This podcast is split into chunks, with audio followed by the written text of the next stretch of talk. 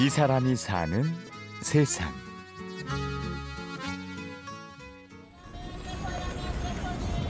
어머니 이제 어디 가세요? 아르헨티나 여행 끝나고 파라나이로 가요. 이 길고도 멋진 여행은 어쩌다 시작됐습니다. 여행 작가 태원준이고요. 어머니 환갑을 기념해서 어머니랑 여행을 떠났다가 여행이 굉장히 길어지는 바람에 500일이 넘어가는 바람에 아, 그 이야기를 담은 이제 책도 내게 됐고 어쩌다 보니까 이렇게 여행 작가가 되어 있는 사람입니다. 엄마와 떠난 세계 여행은 어쩌다 500일이 넘어버렸고 블로그에 올린 여행기는 어쩌다 책으로 나왔죠. 그렇게 계획하지 않았던 놀라운 일들이 일어나는 사이 태원준 씨는 여행 작가가 됐습니다. 하지만 이 모든 게 어쩌다 찾아온 행운이라고 하기엔 두 사람의 의지와 용기가 대단했는데요.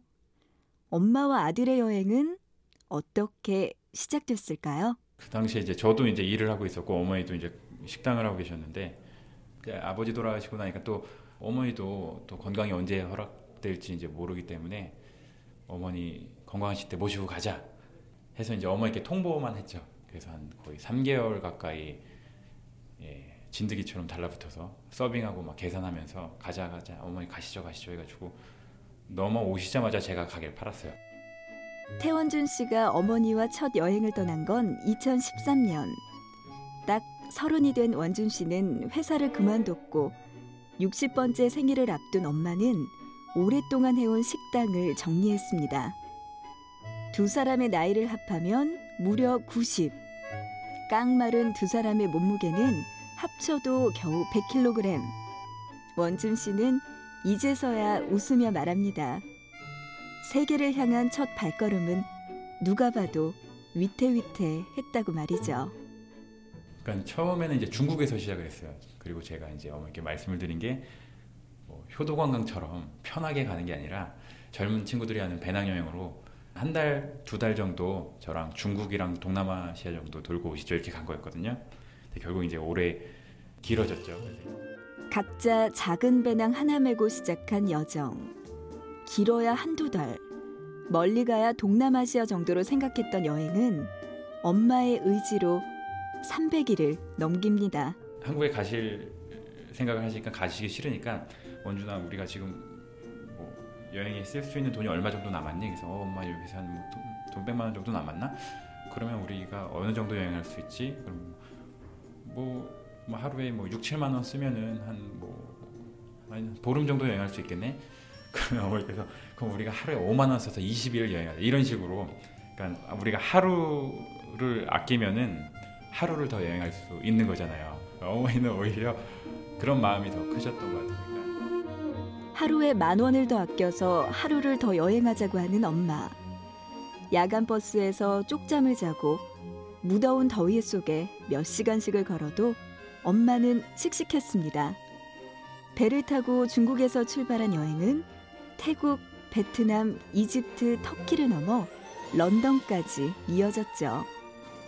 원준 씨는 여행을 하면서 지금까지 몰랐던 엄마의 모습을 발견합니다. 그러니까 자식이잖아요, 제가. 부모님이 막 행복해 하시고 아이처럼 막 이렇게 즐거워하시는 모습을 보는 게 되게 좋아요. 막 아이처럼 좋아하시니까 그 모습을 보는 게 되게 좋은 거예요. 그리고 처음으로 어머니께서 막 춤추고 노래하시는 모습을 저는 처음 봤거든요, 살면서. 그래서 어머니의 그런 달라진 모습, 어머니께서 뭐 행복해 하시는 모습, 어머니께서 웃는 모습을 정말 매일 바로 옆에서 보는 거예요.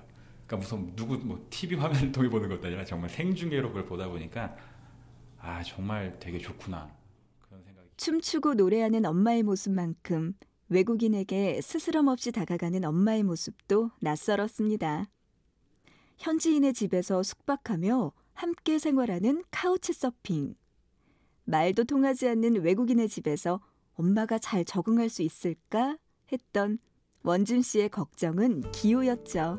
어느 집이나 주방은 있으니까 장 봐오셔가지고 뭐 한국 요리를 해주시는 거예요. 뭐 비빔밥, 뭐 감자전. 그러니까 현지에서 할수 있는 음식들인 거죠. 현지 애들도 막 이제 부르는 거예요. 아, 나 내 친구한테 니네 얘기를 들었는데 너무 재밌는 것 같아. 우리 집에 한번 와주면 안 돼? 아, 갈게. 어머니께서 막 비빔밥 재료 사들고 가서 해주고 그렇게 해서 정말 카우치 서핑조차도 어머니의 그 그런 의지가 더 컸죠. 그러니까 뭐든지 적극적이셨어요. 정말. 엄마는 누구보다 적극적이고 누구보다 용감했습니다. 젊은 사람들조차 불편하고 힘들어하는 길을 씩씩하게 걸었죠. 그리고 그 길 위에서 엄마는 아들에게 속내를 털어놓기도 합니다.